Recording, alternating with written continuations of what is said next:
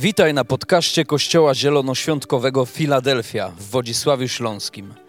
Mamy nadzieję, że to przesłanie zachęci Cię do bliższej relacji z Jezusem. Jeżeli jesteś ciekaw, kim jesteśmy, zapraszamy Cię do odwiedzenia naszej strony internetowej filadelfia.org.pl. Do zobaczenia w Filadelfii.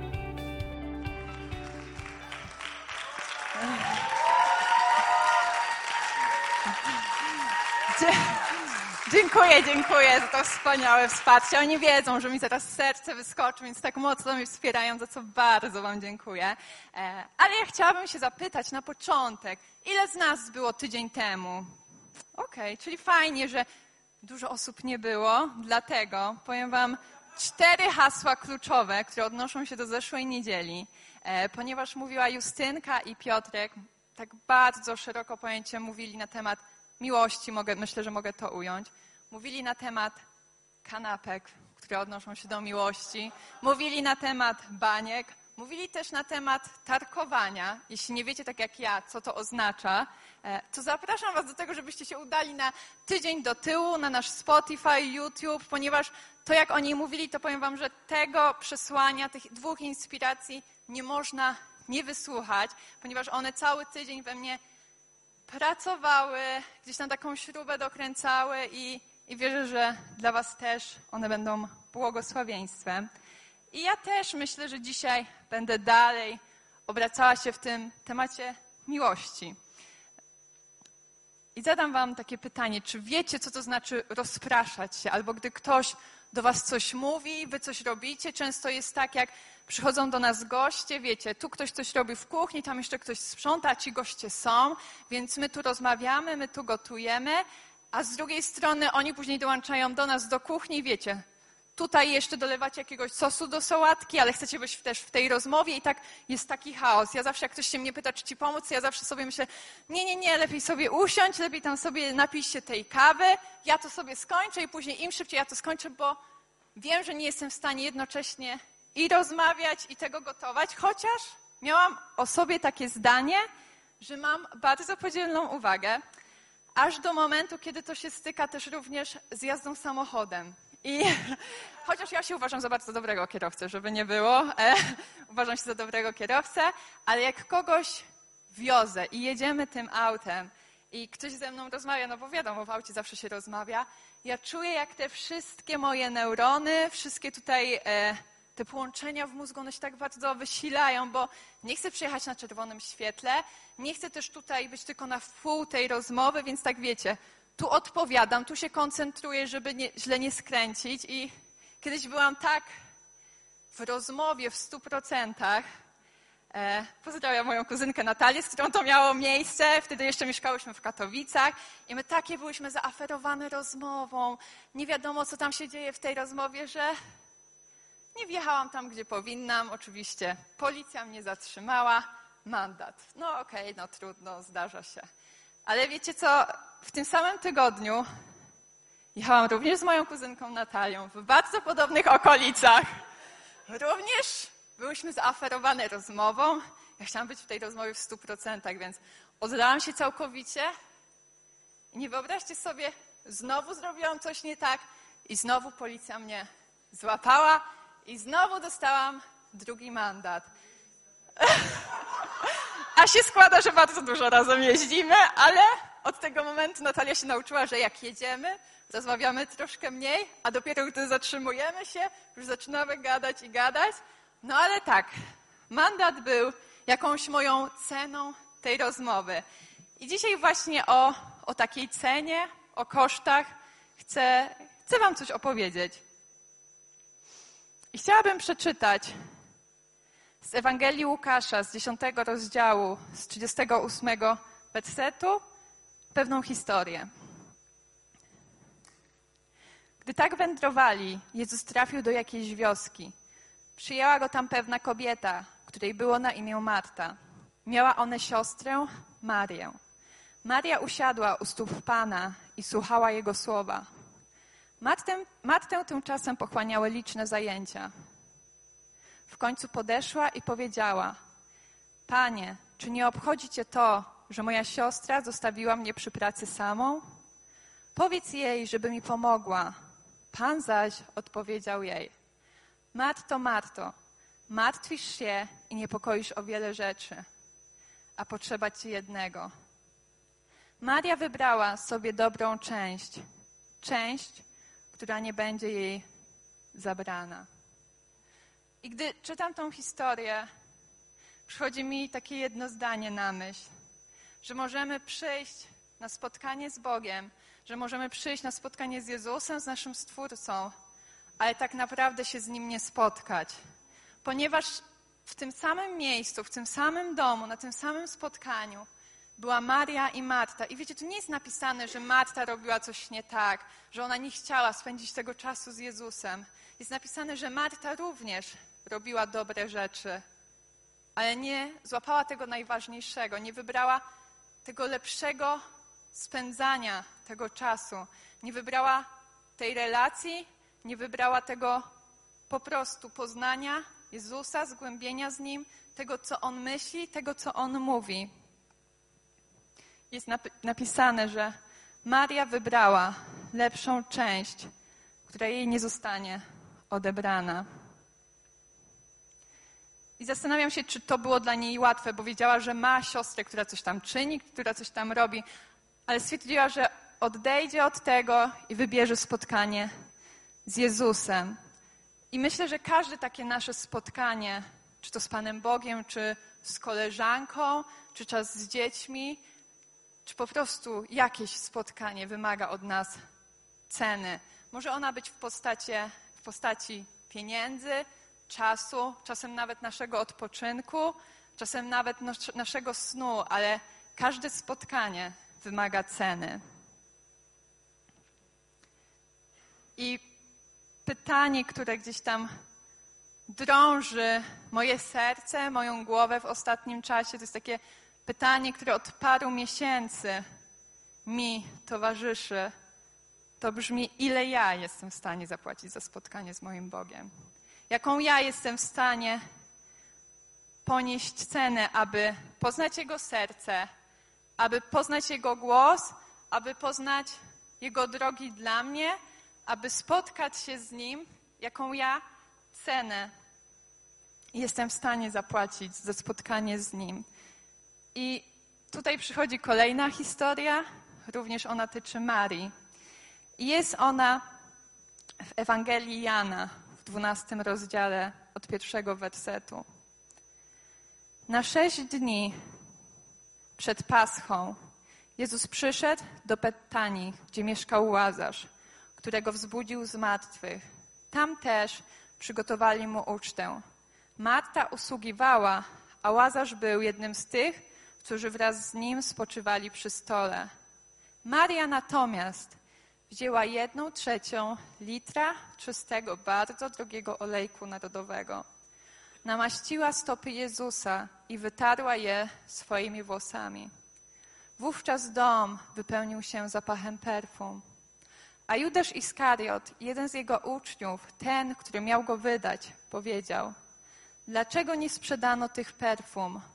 Można by za nie dostać sumę rocznych dochodów i rozdać pieniądze ubogim. Powiedział to nie z troski o ubogich, lecz dlatego, że był złodziejem. A ponieważ opiekował się sakiewką, podkradał z tego, co do niej wkładano.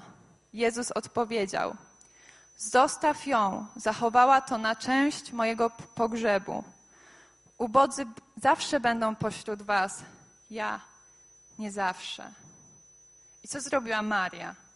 Maria wzięła to, co miała najcenniejsze w ludzkich oczach, w swoim domu. Wzięła flakon z drogim olejkiem narodowym. E, jak sobie można poczytać, jest to suma rocznych dochodów. I ona, wiecie, nie kalkulowała. Ona po prostu wiedziała, co ma najcenniejsze. Ona wzięła ten olejek, złamała tą główkę tego naczynia, tak, żeby żadna kropla się nie zmarnowała i wylała to na stopy Jezusa. Rozpuściła swoje włosy, wytarła nimi je, wytarła, nimi, wytarła swoimi stopami włosy Jezusa. I wiecie, w tamtych czasach nam, namaszczać mężczyzn mogła tylko żona lub córka, a akt rozpuszczenia włosów był czymś bardzo niemile widzianym. Ale wiecie co? Maria nie kalkulowała tego, czy to w ludzkich oczach jest opłacalne, czy ona zdobędzie aprobatę swojego otoczenia. Ona wiedziała, że ona chce zrobić coś więcej. Ona chce jeszcze bardziej wywyższyć Jezusa, bardziej niż może to zrobić słowami. I gdy sobie myślę o tym olejku, to żeby on się mógł wydobyć, to opakowanie, w którym było, musiało zostać złamane, w ogóle musiało zostać tak naprawdę zniszczone, żeby ten piękny zapach, którym był ten olejek narodowy, mógł się wydobyć. I gdy ona namaszczała stopy Jezusa, gdy ona tymi włosami wycierała te stopy, to wiecie, co jest piękne w tym akcie? Że ona już pachniała tak samo jak Jezus, że ten zapach wypełnił się w pomieszczeniu, że ona przesiąknęła tym zapachem, bo zrobiła coś więcej niż mogłoby się wydawać, bo rozbiła to, co było cenne, aby to najpiękniejsze mogło się uwolnić. I czasem myślę, że jak przychodzimy na to spotkanie, na niedzielne nabożeństwo, możesz być zdziwiony, że ktoś skacze, ktoś klaszcze, ktoś głośno krzyczy, mi się zdarzy, że można dostać od kogoś w tym uwielbieniu. Zdarza się, tak zdarza się. Tak kiedyś Justynka powiedziała, że żeby przejść od początku do końca, to musisz się zachować jak taki ninja, który przechodzi. Ale wiecie, gdy ja, ja patrzę na to, to ja widzę, jak każdy z nas po prostu łamie ten swój flakon i wylewa ten najpiękniejszy perfum, który może oddać naszemu Bogu. I wierzę, że nasze złamanie, tak jak Maria złamała olejek, przynoszą przełomy. Że, to, że moje zburzenie murów przynosi wolność. I często myślimy, że gdy coś jest złamane, to nie jest już do użytku, tak jak mamy telefony. Bardzo często, gdy one nam spadną, wiecie, szybka się rozwala i już nie zostają używane tak, jak być powinny. Czasem już odkładamy w kąt, bo po prostu nie da się z nich już skorzystać. Ale wierzę, że w Bożym Królestwie jest tak, że właśnie Bóg bierze to, co złamane i wydobywa to, co jest najpiękniejsze. Boże Królestwo nie kieruje się naszą ludzką logiką. Każde nasze złamanie nabiera wartości i przynosi przełom. Złamanie u Boga to zrezygnowanie z naszego prawa do zachowania się racjonalnie. To zrezygnowanie z prawa do dobrego wizerunku u ludzi. Nasze złamanie to skupienie się na nim kosztem tak naprawdę samego siebie. I gdy ja sobie myślę o tym złamaniu, o tym olejku, to bardzo szybko przypomniała mi się historia, która niedawno się wydarzyła, ponieważ byłam na konferencji i naprawdę niesamowity czas, wspaniałe uwielbienie. Słowo naprawdę wiedziałam, że, że mnie przeszywa. Ale wiecie, tam było bardzo ciepło. Tam było 26-27 stopni na sali, więc chwała Bogu za naszą klimatyzację, że ona jest, bo ja wiedziałam, że ja jestem tam cała, że tak powiem, utopiona we własnym pocie. I sobie pomyślałam, że ja zawsze tak oddaję chwałę Bogu, więc może dzisiaj tak mniej poskaczę. Już i tak jestem taka oblepiona, ale może dzisiaj tak mniej się zmęczę. Wiecie, też włosy, one zaraz będą w tragicznym stanie. Więc dzisiaj tak troszkę mniej, nie na takie 150%, ale tak mniej. I wiecie, gdy ja sobie to pomyślałam, od razu mi było wstyd za tą myśl, bo jak ja mogłam w ogóle pomyśleć, że ja dzisiaj mniej uwielbię mojego Boga ze względu na to, że jest mi po prostu za ciepło? Jak ja mogłam odebrać to najpiękniejsze uwielbienie, które mogę dzisiaj wydobyć swojemu Bogu, tylko ze względu na jakieś okoliczności, bo jest za ciepło, bo jest za duszno. I wiecie, gdy ta myśl do mnie przyszła, sobie pomyślałam, no nie ma opcji, no nie ma opcji, że mogę coś takiego zrobić. Ja ze względu na to, że kocham mojego Boga, że On umarł na krzyżu, będę jeszcze bardziej, jeszcze mocniej i nawet jakbym miała po prostu, jakby nawet później mieli wszyscy ode mnie uciekać, bo jestem tak mokra, to ja chcę uwielbiać mojego Boga, ja chcę przed Nim wylać ten swój flakon, żeby ten piękny zapach się uwolnił. I każdego ranka wierzę, że dokonujemy tego wyboru. Ile jesteśmy zapłacić za spotkanie z naszym Bogiem. Bo kiedy już się budzisz, to możesz wybrać otoczyć się Jego obecnością lub nie. Ale wierzę, że gdy rodzi się w nas takie pragnienie, pragnienie relacji, pragnienie poznania z Nim, to nie musimy być do niczego zmuszani, bo mi też nie chodzi o to, że musimy nakładać na siebie jakieś chore zasady, chore ramy, bo nie o to chodzi w relacjach, nie o to chodzi w poznaniu Pana Boga, nie o to chodzi w miłości.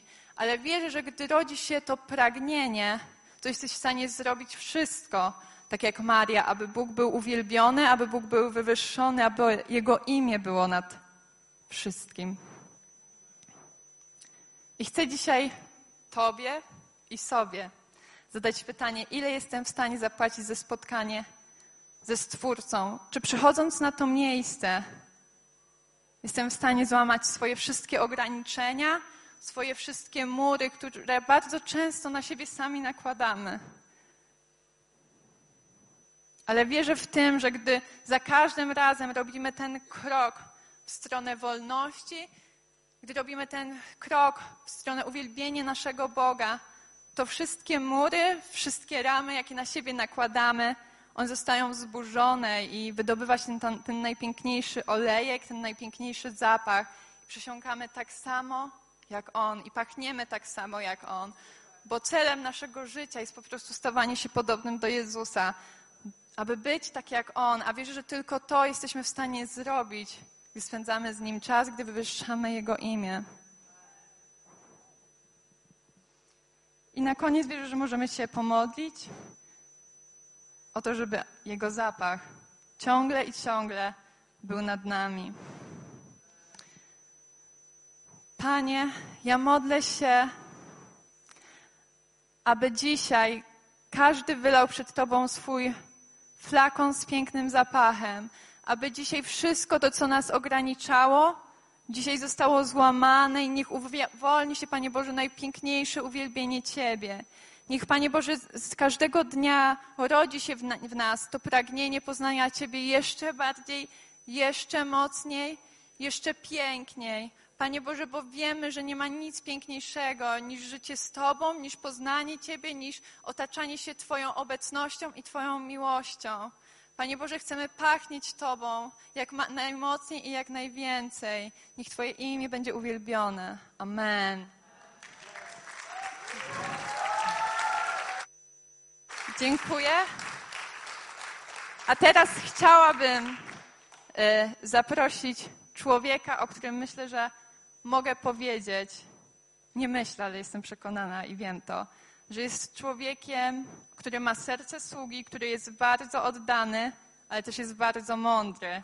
I wierzę, że dzisiaj przyniesie słowo, które będzie Was pracowało i będzie zakotwiczone przez najbliższe miesiące, lata. Zapraszam Nikodem Ciebie.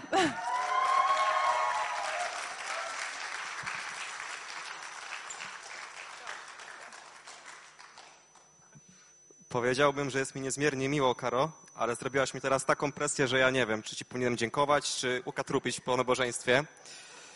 Eee, ogólnie, jak sami widzicie, pokolenia. Ja laptop, nie notatki. Tak jest mi wygodniej po prostu. eee, jak ogólnie się tak na początku zastanawiacie, co ja tutaj właściwie robię, to już wam odpowiadam. Nie wiem. Zapytano e, mnie właśnie, czy chciałbym wygłosić inspirację i I się zgodziłem. Dużo osób się mnie pytało, czy się w ogóle stresuję przed dzisiejszym dniem i powiedziałem, w sumie to nie. Jak Bóg powołuje, to Bóg wyposaża, więc e, tego staram się trzymać, e, ale wszystko się okaże po tym nabożeństwie.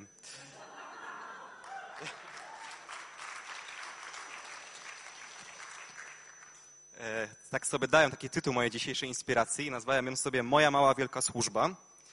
E, I o tym właśnie będziemy sobie dzisiaj mówić, czyli o naszej służbie, który, którą każdy z nas wykonuje każdego dnia, ale tutaj na, także odzywam się do streama. Jeżeli jesteś aktualnie w jakimś miejscu, w którym nie udzielasz się w żadnej sferze waszego kościoła, to nie musisz się martwić, bo wierzę, że to kazanie będzie także dla ciebie. E, także słuchaj do końca. Na start e, e, takie stwierdzenie powiem, takie pytanie wam zadam. Czy wiedzieliście w ogóle, że to nie nasza funkcja w Kościele albo obowiązki, które wykonujemy, decydują o naszej wartości jako sługa Boży? E, I przytoczę tutaj fragment. Jest on z Ewangelii Łukasza, 10 rozdział, 30-31 werset. Lecz Jezus odpowiedział, pewien człowiek schodził z Jerozolimy do Jericha i wpadł w ręce bandytów, którzy go obrabowali, poranili i odeszli, zostawiając na pół umarłego. A przypadkiem szedł tą drogą pewien kapłan, zobaczył go i ominął. I co mi pokazuje ten werset, to że nasze życie może być niesamowicie uduchowione. Możemy robić uduchowione rzeczy, możemy używać uduchowionej mowy, możemy być mega religijnymi postaciami, ale ostatecznie to nasze serce pokazuje nam wartość naszej, naszej, naszej sługi, naszej służby dla Boga. I czytając dalej, lecz pewien Samarytanin, będąc w podróży, zbliżył się do niego, a gdy go zobaczył, ulitował się nad nim. I teraz pytanie, kto okazał się większym sługą? Żydowski kapłan, który głosił wielkie rzeczy, czy Samarytanin? Dla mnie osobiście idealnie to pokazuje, że to nasze serce i tylko i wyłącznie decyduje o, naszej ostatecznej wartości jako sługa Boży. Czasami pragniemy robić wielkie rzeczy, grać w zespole, być liderem, a nie potrafimy poza Kościołem okazywać obcym nam ludziom Bożego miłosierdzia. I ostatnio spotkała mnie w ogóle taka sytuacja, też tak nawiązując te kazanie, kazanie, inspiracja miała być totalnie o czymś, o czymś innym, eee, ale Bóg tak zrobił, że parę dni właśnie przed, przed dzisiejszą niedzielą mm, miałem jechać do szkoły, miałem odebrać e, papiery, no i nie ukrywam, goniłem. Goniłem, e, czas mnie śpieszył.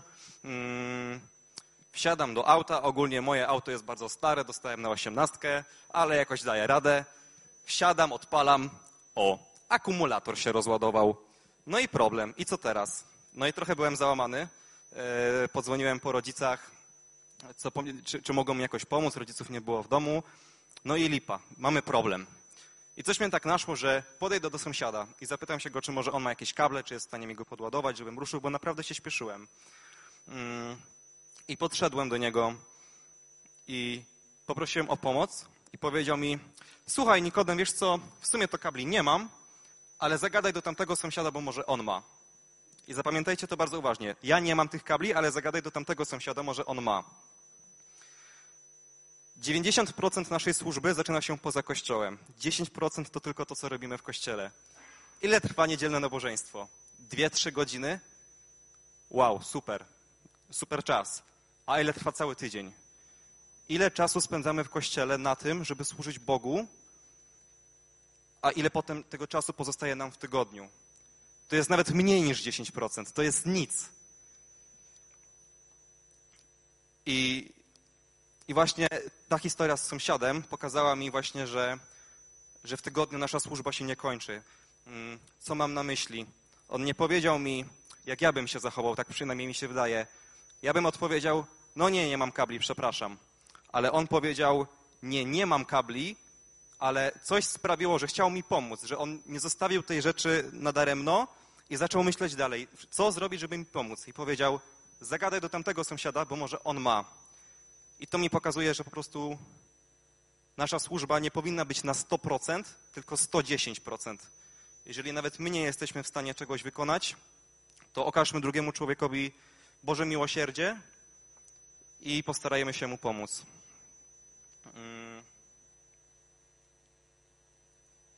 Takie zdanie mam zapisane. Rzeczy, które robimy w Kościele, owszem, są wielkie. I Kościół, jak i Bóg są nam za nie wdzięczni ale pamiętajmy, że po nabożeństwie służba się nie kończy i to w naszej szkole i w naszej pracy zaczyna się prawdziwa przygoda. Nasze zaangażowanie w Kościele jest czymś niesamowitym, ale Bóg pragnie, abyśmy mogli usłużyć ludziom także poza Nim. Także zadajmy sobie pytanie właśnie teraz, czy jak mogę tak samo okazywać ludziom w tygodniu miłość, tak samo jak okazuję to w Kościele. Mm. Teraz taki kolejny punkcik mam zapisany. Ukryty czciciel. E, kiedyś omawialiśmy to na naszej grupie zespołu. Pozdrawiam Beatę. E, zapadło mi to w pamięć i mam tutaj taki werset. Lecz ja wam mówię, miłujcie waszych nieprzyjaciół, błogosławcie tym, którzy was przeklinają. Dobrze czyńcie tym, którzy was nienawidzą i módlcie się za tych, którzy wam wyrządzają zło i prześladują was. Abyście byli synami waszego Ojca, który jest w niebie. On bowiem sprawia, że jego słońce wschodzi nad złymi i nad dobrymi i deszcz zsyła na sprawiedliwych i niesprawiedliwych. Jeśli bowiem miłujecie tych, którzy was miłują, jak masz macie nagrodę? Czyż i tego celnicy nie czynią? A jeśli tylko waszych braci pozdrawiacie, cóż szczególnego czynicie? Czyż i tak celnicy nie czynią? I e, kiedyś słuchałem takiego ogólnie podcastu a propos finansów i, i, i tam padły takie, takie fajne słowa, że jeżeli chcemy coś sobie kupić w życiu, to zastanówmy się najpierw, e, czy gdyby nikt nie usłyszał i nikt nie widział tego naszego zakupu, to czy dalej nasza decyzja byłaby tak, żeby to kupić, żeby się nie chwalić tym innym. I to, co mi się nasunęło, to czy jestem w stanie tak samo mocno służyć ludziom, kiedy nikt nie patrzy, kiedy nikt mi za nic nie dziękuje, tak samo jak w kościele. Bo wiecie, w kościele jest super, służymy, widzimy tysiąc uśmiechniętych twarzy, wow, super, dzięki za Twoją pomoc, jesteś wielki, ale prawda jest taka, że w tygodniu tak nie jest. Często pomagamy ludziom i ktoś może nas nawet nie docenić, może tego nie zauważyć. I to jest właśnie taki moment, w którym powinniśmy być ukrytymi, ukrytymi czcicielami, ponieważ nas, na, nasz Bóg widzi to, co robimy i, i nasza nagroda czeka nas w niebie. Dlatego jest to takie właśnie fajny moment, moim zdaniem, żeby zastanowić się, w jakiej części życia poza Kościołem właśnie możemy okazać e, drugiej osobie Boże miłosierdzie. I tak trochę szkolnie przedstawię, ale wiem, że, e, że sam się musiałem tego nauczyć po nawróceniu. E, Często w szkole przykładamy jakieś łatki różnym osobom w naszej klasie. Mówiąc brzydko, ale tak faktycznie panuje często wśród młodzieży, ktoś dostaje łatkę dziwaka klasowego. I, I często takie osoby są już potem w klasie pomijane, ktoś potrzebuje notatki, taka osoba jest zlewana i tych notatek nie otrzymuje. Więc Bóg powołuje nas, żebyśmy nawet wobec tych nieprzyjaciół, którzy mogą się dla nas wydawać dziwni, mo- mogą być dla nas niemili, ale nawet żebyśmy wobec nich mogli okazy- okazywać Boże miłosierdzie. Dlatego, gdy dajesz jałmużnę, nie trąb przed sobą, jak to robią obłodnicy w synagogach i na ulicach, aby ludzie ich chwalili. Zaprawdę wam powiadam, i teraz bardzo ważne zdanie, odbierają swoją nagrodę. Odbierają swoją nagrodę. Wow, jakie to jest w ogóle mocne zdanie. I jeżeli pragniesz służyć, a na przykład właśnie czujesz się jeszcze niedoceniony gdzieś w jakiejś sferze e, twojego kościoła, a może po prostu nie masz doświadczenia, umiejętności, dopiero jesteś w trakcie ich nabywania, to chciałbym ci powiedzieć, że nic straconego, bo możesz zacząć służyć już teraz. Czyli zacznij od małego, ale jednak dużego. I ja kiedy się nawracałem, miałem wielkie marzenia. Chciałem robić naprawdę mega wielkie rzeczy w kościele, e, udzielać się wszędzie, bo, bo miałem jakieś takie przeświadczenie, że jak się będę wszędzie udzielał, to tam wie, wiecie, lepszy profit w niebie, Pan Bóg więcej będzie błogosławił i tak dalej. E, Ale prawda jest taka, że kiedy się nawracamy i, i dochodzimy do pewnych służb, mamy pewną drogę, którą musimy przebyć. Dlatego to nie jest tak, że ja się nawróciłem i od razu przyszedłem tutaj na tą scenę, e, żeby dla was głosić, tylko moją pierwszą służbą było na przykład rozkładanie krzeseł. I jeżeli także jesteś dzisiaj właśnie w takim miejscu, w którym nie masz jeszcze zbyt dużo do robienia w kościele, to chciałbym ci powiedzieć, że nic straconego, bo już dzisiaj możesz robić małe, wielkie rzeczy, twoją małą, wielką służbę, czyli po prostu kochać drugi, drugiego człowieka, tak jak Bóg ukochał ciebie. I mam e, takie jeszcze piękne zdanie napisane, tak jakoś przyszło mi to do głowy. Czyli Twoja służba rozpoczęła się w dniu Twojego nawrócenia. Jeżeli uwierzyliśmy, że Jezus Chrystus umarł za nasze grzechy, że kocha nas niesamowicie, że otrzymaliśmy od Niego łaskę, to tak samo pragniemy wypełniać Jego e, przykazania. A jakie to są przykazania? Bo często o tym zapominamy, więc przeczytam. Daję wam nowe przykazanie, abyście się wzajemnie miłowali, tak jak, tak jak ja was umiłowałem. Abyście i, wy, abyście i wy wzajemnie się miłowali. Potem wszyscy poznają, że jesteście moimi uczniami, jeśli, jeśli będziecie się wzajemnie miłować. I takie jeszcze właśnie zdanie mam piękne zapisane. Jeśli nie masz jeszcze służby w kościele, nie oznacza, że nie masz ich w swoim życiu. Kochaj innych tak, jak Bóg ukochał ciebie. I teraz to, co chciałbym e, scalić, bo nie wiem, czy poleciałem między tematami, czy to wszystko ma, ma logikę, więc tak ładnie to może podsumuję sobie na koniec, to to, co sobie myślę po prostu, to to, co robimy w Kościele jest piękne. Rzeczy, które czynimy tutaj mają naprawdę wielką wartość dla naszego Boga i dla ludzi, którzy z nami chodzą do, tej, do tego zboru. Ale pamiętajmy, że prawdziwa przygoda jest dopiero tam za murami. Takie hasło naszego Kościoła przemienione, aby przemieniać. Więc wzrastajmy tutaj, wychodźmy z murów tego budynku i służmy innym. Nieważne na to, kim są, jak się zachowują do nas, bo po tym wszyscy poznają, że jesteście moimi uczniami, jeśli będziecie się wzajemnie miłować. Amen.